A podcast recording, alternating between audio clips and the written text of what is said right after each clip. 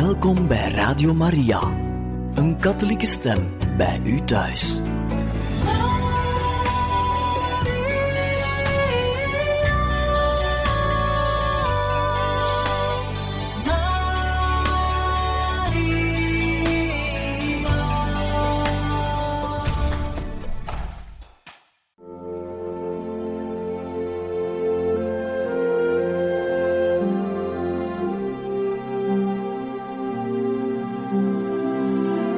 Beste luisteraars van Radio Maria, welkom bij het programma Catechismus. Een overweging bij de geloofschat van de kerk.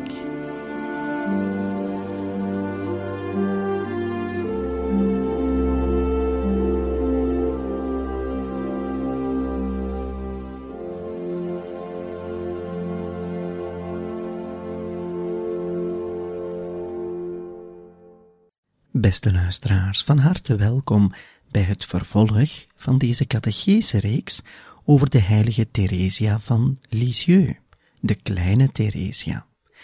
Zij is kerklerares en heeft daarom ons iets bij te brengen over de leer van de kerk, over de manier waarop wij in ons leven hier met God kunnen omgaan, hoe wij een weg kunnen vinden naar de hemel.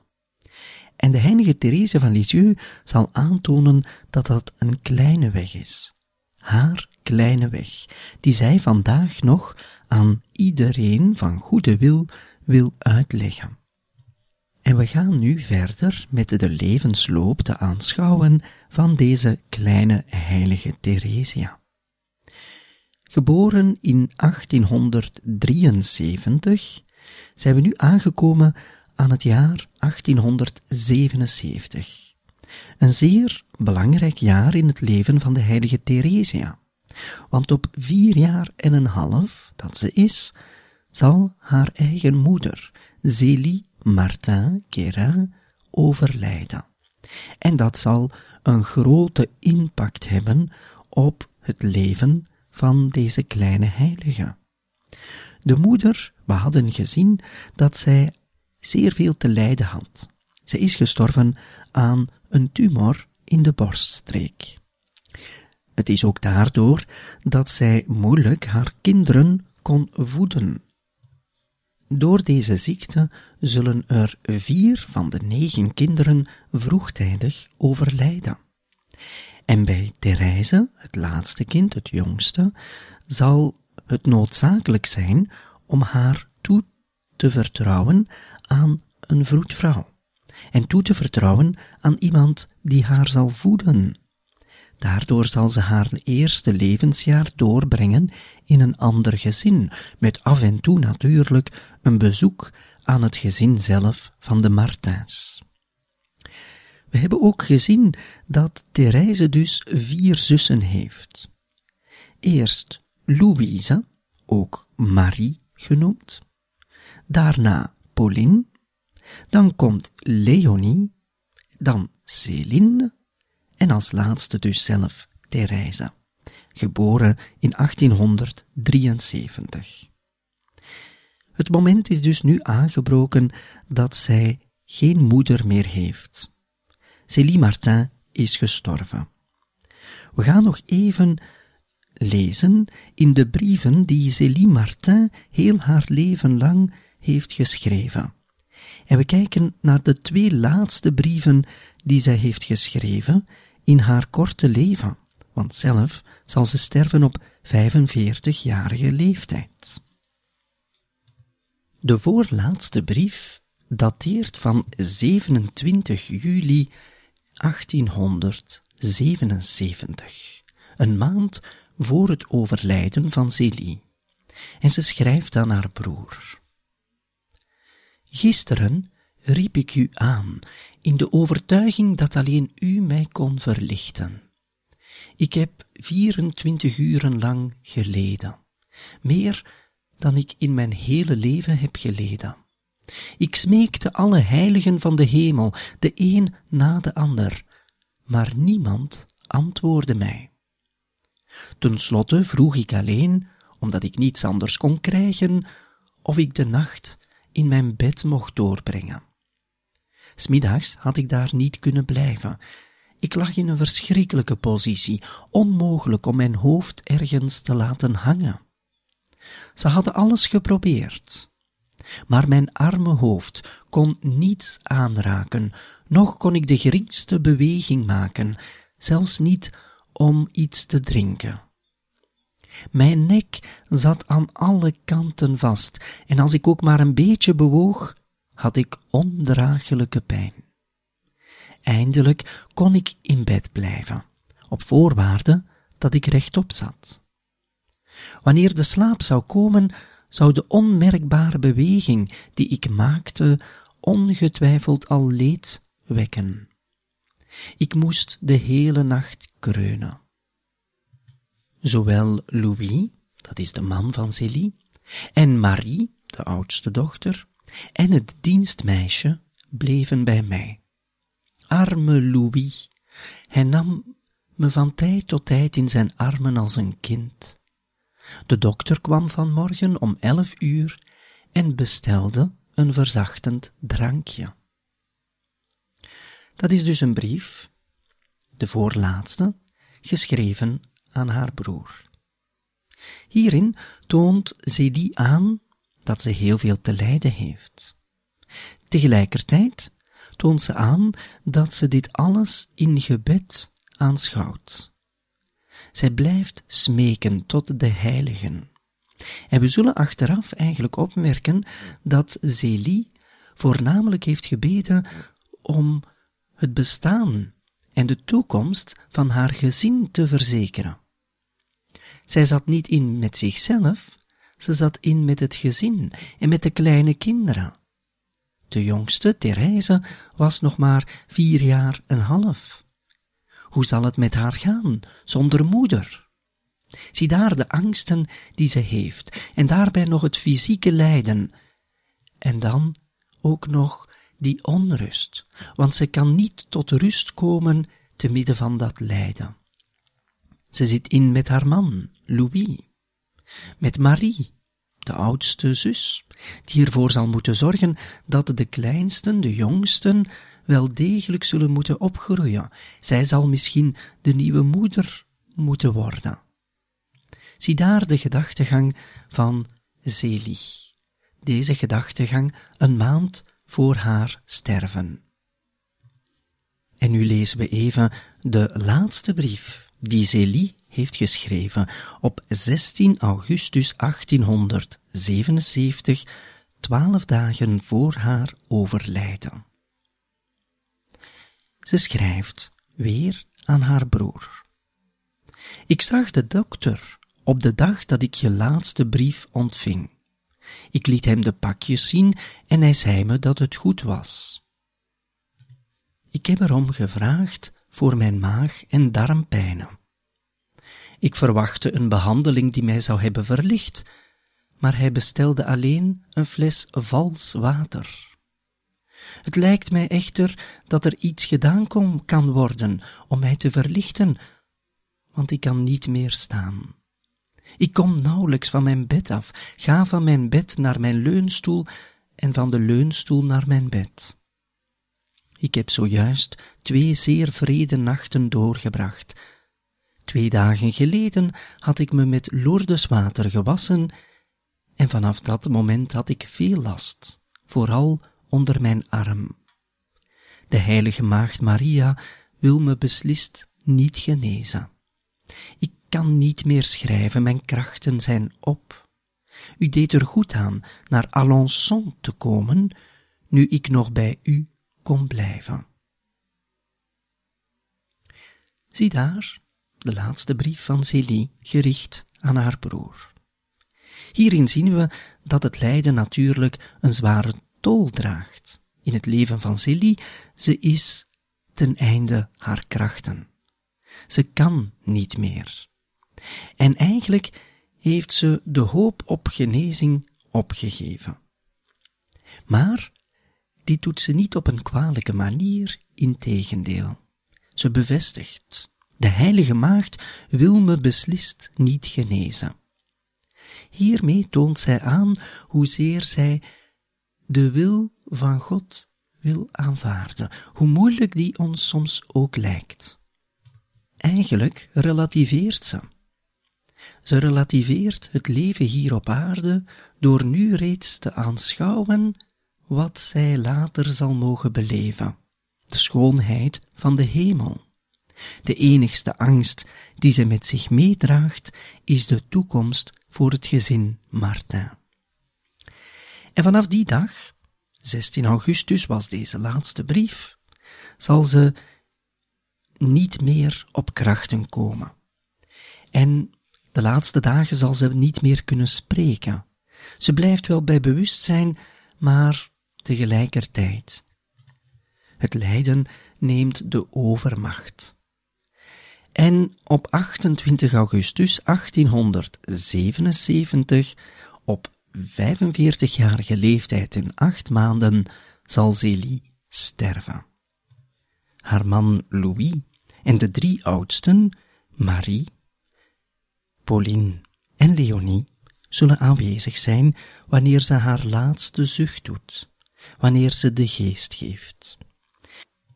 De twee jongsten, Céline en Therese, zullen s morgens op de hoogte gebracht worden van het heengaan van hun moeder. Vele jaren later schrijft Theresia van Lisieux het volgende. De dag of de dag nadat moeder vertrokken was, nam mijn vader me in zijn armen en zei, Kom en kus je arme kleine moeder nog een laatste keer. En ik legde, zonder iets te zeggen, mijn lippen op het voorhoofd van mijn lieve moeder. Ik herinner me niet dat ik veel gehuild heb. Ik vertelde niemand over de diepe gevoelens die ik had. Ik keek en luisterde in stilte. Niemand had tijd om voor mij te zorgen, dus zag, dus zag ik veel dingen die ze voor mij hadden willen verbergen. Eens stond ik voor het deksel van de kist. Ik bleef lang staan om er naar te kijken.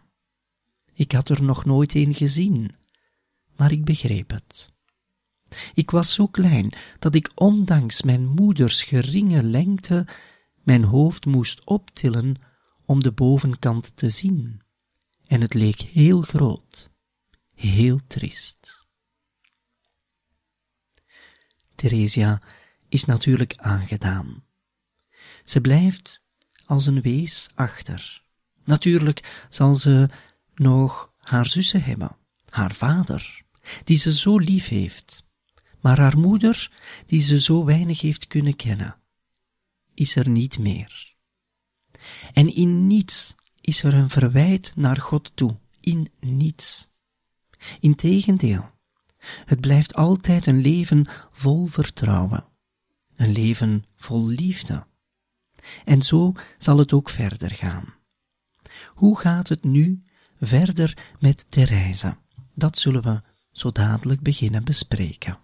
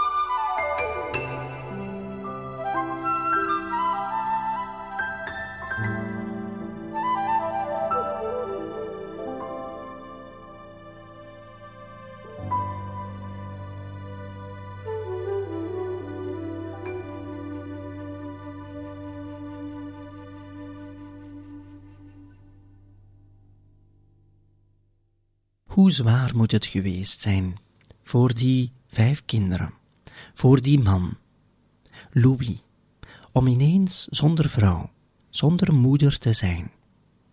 Maar de manier waarop ze ermee omgaan is eigenlijk voorbeeldig. De kinderen zullen na de begrafenis van moeder Célie, die een dag na het overlijden al plaatsvindt, namelijk op 29 augustus 1877, wel ze zullen samenzitten, in stilte. Tot er iemand zegt aan de jongste: Jullie hebben geen moeder meer. Céline, de voorlaatste, zal onmiddellijk aan de oudste zeggen: Maar gij zijt nu mijn moeder. Normaal gezien, zo zegt Therese later, deed ze eigenlijk altijd een beetje zoals haar zus Céline. Maar ditmaal niet. Want Therese zal naar Pauline kijken, de tweede van de dochters, en zegt: Maar gij, Pauline, gij zult mijn moeder zijn. En Theresia van Lisieux zal achteraf zeggen dat was reeds voorbestemd. Want het klopt, later in het klooster van Lisieux zal Pauline de moeder overste zijn en dus ook letterlijk de moeder van Theresia. En zo zullen ze, de jongsten althans, in hun zussen een nieuwe moeder vinden. Maar toch mag er ook gezegd zijn dat er werd geschreven door Céline, de voorlaatste, dat een echte moeder nooit te vervangen is. En natuurlijk, het gemis van de moeder zal blijven. En het leven van de familie Martin zal volledig veranderen. Want ze leefden op dit moment in het dorp Alençon, een kleine stad, zeg maar. Maar Louis, de vader, zal zich verplicht voelen om te verhuizen. Te verhuizen naar Lisieux, op een negentigtal kilometer van Alençon. En de reden van de verhuis is voornamelijk omdat er in Lisieux familie woont, die mee kunnen helpen bij de opvoeding en bij het leren groeien van de jongste kinderen. Want Louis staat er nu alleen voor met enkele oudere dochters, maar toch is hulp zeer welkom. En vrij vlug na het overlijden van Zélie zal het gezin verhuizen. Ze laten Alençon achter zich. En dat is eigenlijk een nieuw begin, ook voor Therese, waar ze dus reeds Lisieux zal leren kennen, Lisieux, de plaats waar zij heel haar leven dan zal blijven, haar korte leven, om zich volledig te geven aan God. Het is daar in Lisieux dat ze vele jaren later trouwens ook zal terugblikken op die eerste kinderjaren. Achttien jaar later zou zuster Therese van het kind Jezus van het heilig aangezicht de vier jaar van haar jeugd in Alençon kort samenvatten als volgt. Mijn hele leven heeft de goede God mij met liefde omringd. Mijn eerste herinneringen zijn vol glimlachen en de tederste liefkozingen. Ach, hoe snel gingen de zonnige jaren van mijn vroege jeugd voorbij. Maar wat een zoete afdruk hebben zij op mijn ziel achtergelaten. O, werkelijk, alles lachte mij toe op aarde. Ik vond bloemen onder elk van mijn stappen, en ook mijn vrolijke karakter droeg ertoe bij mijn leven aangenaam te maken. Natuurlijk, de dood van haar moeder zou dit zeer positieve verslag tien jaar lang overschaduwen. En ze zal het niet kunnen uitwissen. Begrijpelijk. Maar in niets, en ik herhaal mezelf even, in niets zal er een verwijt zijn naar God toe. God heeft bepaald, God heeft gegeven, God heeft genomen. Alles omwille van de liefde, hoe moeilijk dat ook soms te begrijpen is.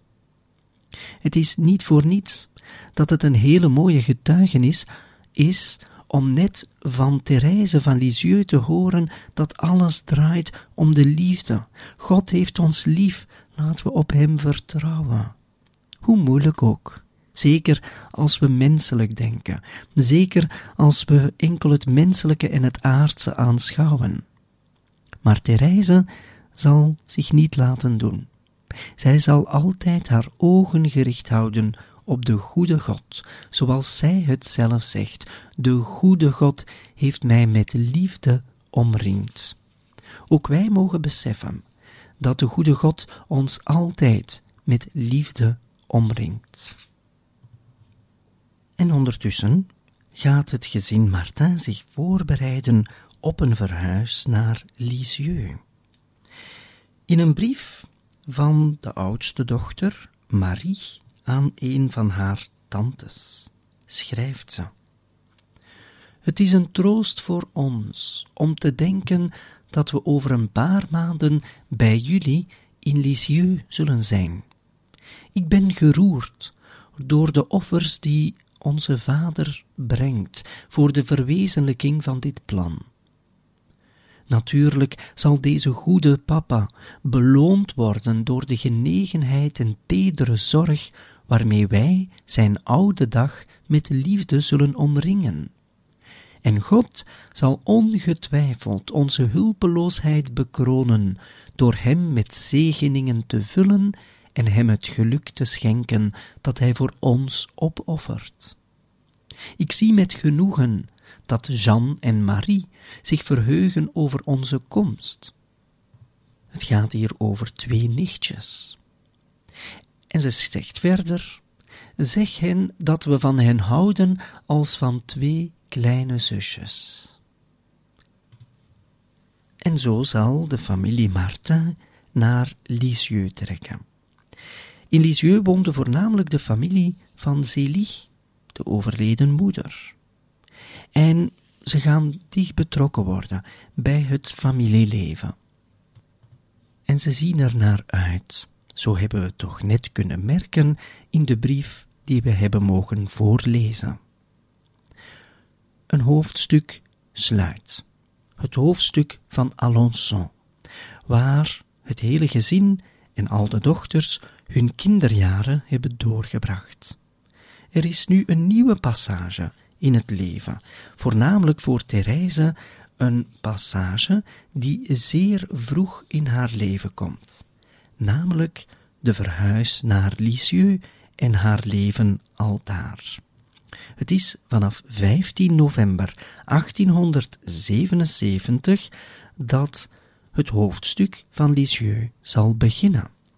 En we gaan zo dadelijk nog even bekijken, vooraleer we de catechese van vandaag afsluiten, naar het begin van deze tocht naar Lisieux.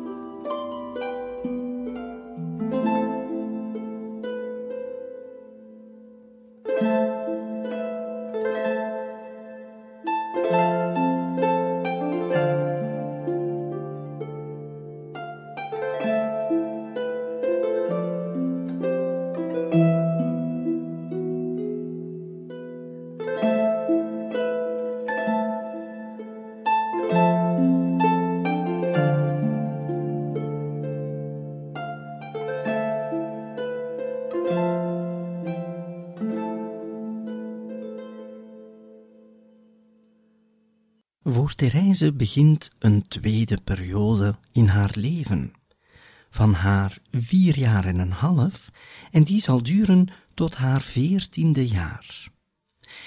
Die tijd zullen we nu in de komende catechesis bespreken, om zo te zien hoe ze vanuit die tijd ook zal leren om zichzelf nog meer te geven aan God. Want uiteindelijk zal ze zelf na die periode willen binnentreden in een klooster, om zich volledig te geven aan de Heer die zoveel liefde heeft getoond en waarvan ze altijd overtuigd is geweest. Ze schrijft zelf over het begin van deze periode in Lisieux vanaf 1877. Het is vanaf dan dat er een nieuwe tijd in mijn leven is aangevat. Het is wel de moeilijkste tijd van de drie periodes die ik heb gekend. Vooral sinds wanneer mijn vervangmoeder, en het gaat hier over Pauline, de tweede oudste dochter van het gezin Martin, vooral wanneer zij in de Karmel is binnengetreden. We zullen zien dat Therese voor een tweede maal een zus deze keer, maar iemand die zij zag als een tweede moeder, zal moeten afstaan.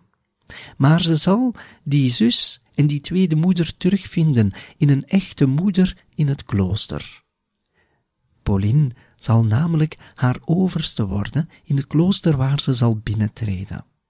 En daarover zullen we het zeker nog hebben in deze periode die we nu bespreken vanaf haar vier jaar en een half. We hebben reeds gezegd dat de familie Martin naar Lisieux gaat omdat daar de familie Guérin woonde. De familie Guérin, dat is de broer van Zélie die gestorven is. De broer aan wie er zoveel brieven zijn geschreven door Zélie zelf. En het is die familie Guérin die de familie Martin zal ontvangen. Ze gaan natuurlijk wel op zoek naar een huis. Een huis voor het gezin, het is te zeggen voor Louis, de vader, de vijf dochters en ook iemand die ze in huis zullen aannemen om te helpen. Ze zoeken dus een huis voor zeven mensen en liefst ook met een tuin, voornamelijk voor de kinderen. Lisieux telt in het jaar 1880 ongeveer 12.500 inwoners. Maar aan het dorp, de gemeente van Lisieux, zijn er twee andere gemeenten gekoppeld, namelijk de gemeente Saint-Jacques en de gemeente Saint-Désir. In totaal waren de inwoners van deze drie dorpen tezamen 18.396 in het jaar 1880. We zullen zien in de cijfers en de archieven dat in het jaar 1896 er nog maar 16.260 inwoners overblijven.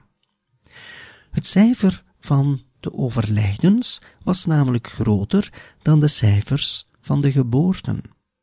Dit is absoluut niet abnormaal voor die tijd, het einde van de 19e eeuw.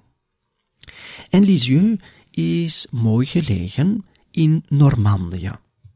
Het stadje Lisieux is eigenlijk zelfs een van de oudste steden van Frankrijk.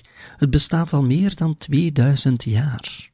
Vroeger, in de tijd van de Romeinen en ervoor, noemde het Noviomagus. En het is zelfs bekend dat het 3000 mensen ooit heeft gegeven aan Vercingetorix. Voor degenen die die Romeinse geschiedenis goed kennen, kunnen dit zeer goed situeren. In 1877, wanneer het gezin Martin arriveert in Lisieux, wel dan vinden ze eigenlijk een soort van middeleeuwse stad. Een middeleeuwse stad met huisjes, kleine straatjes, alles nog pittoresk zouden we vandaag kunnen zeggen. We zouden ook kunnen zeggen dat het een openluchtmuseum is. En zo zullen de Martins Lisieux ontdekken, als een mooie, oude en tegelijkertijd charmante stad. En tegelijkertijd is het ook het centrum van een bisdom. Lisieux is een bisdom dat sinds 1855 samen is gebracht met een ander bisdom, dat van Bayeux. Vandaag bestaat het nog onder de naam van het bisdom Bayeux-Lisieux. En er is ook een bisschop natuurlijk, en die bisschop woont in Lisieux. Er is een kathedraal van de heilige Petrus, die gebouwd is in de 12e en de 13e eeuw, en die is toegewijd aan onze lieve vrouw.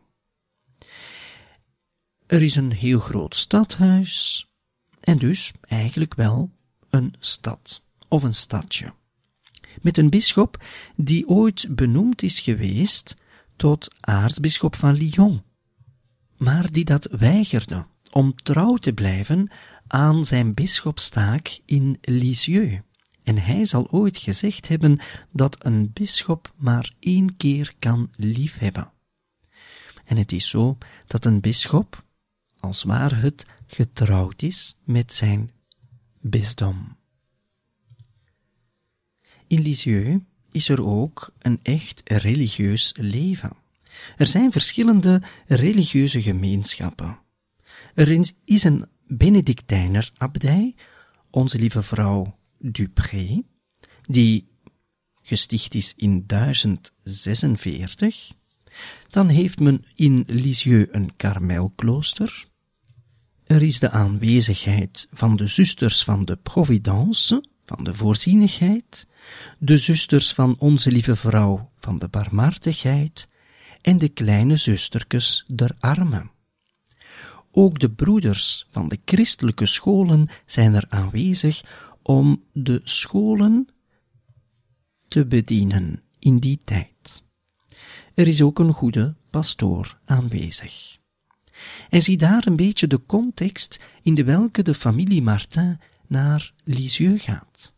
Zij die het zo belangrijk vonden om God op de eerste plaats te zetten, wel, zij zullen geholpen worden door de christelijke ambiance in de stad van Lisieux.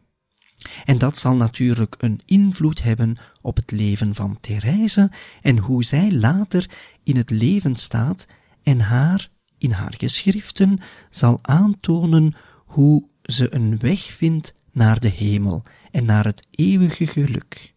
Dat geluk dat ze nu reeds hoopt voor haar geliefde moeder, die ze onlangs heeft moeten afstaan. Maar ze blijft vertrouwen.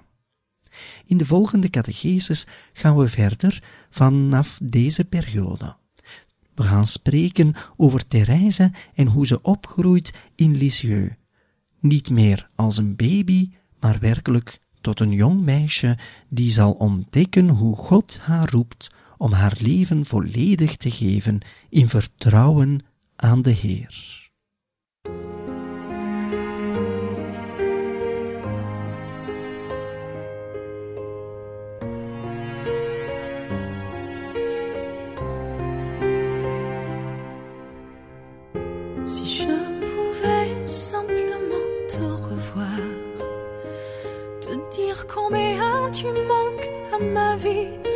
Ce soir. Rien ne remplacera ce lien si fort qu'une mère et sa fille tel un trésor. Mais pourquoi es-tu parti si tôt? Un enfant ne peut pas voir si haut si tes bras ne sont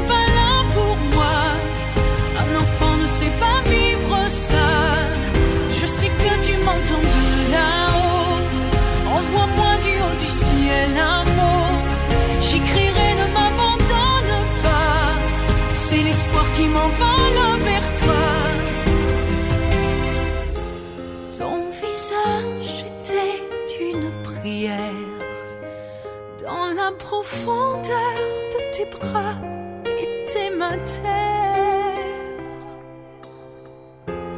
Je n'entendrai plus tes doux murmures. Je suis si seule qui viendra guérir mes blessures. Mais pourquoi es-tu parti si tôt?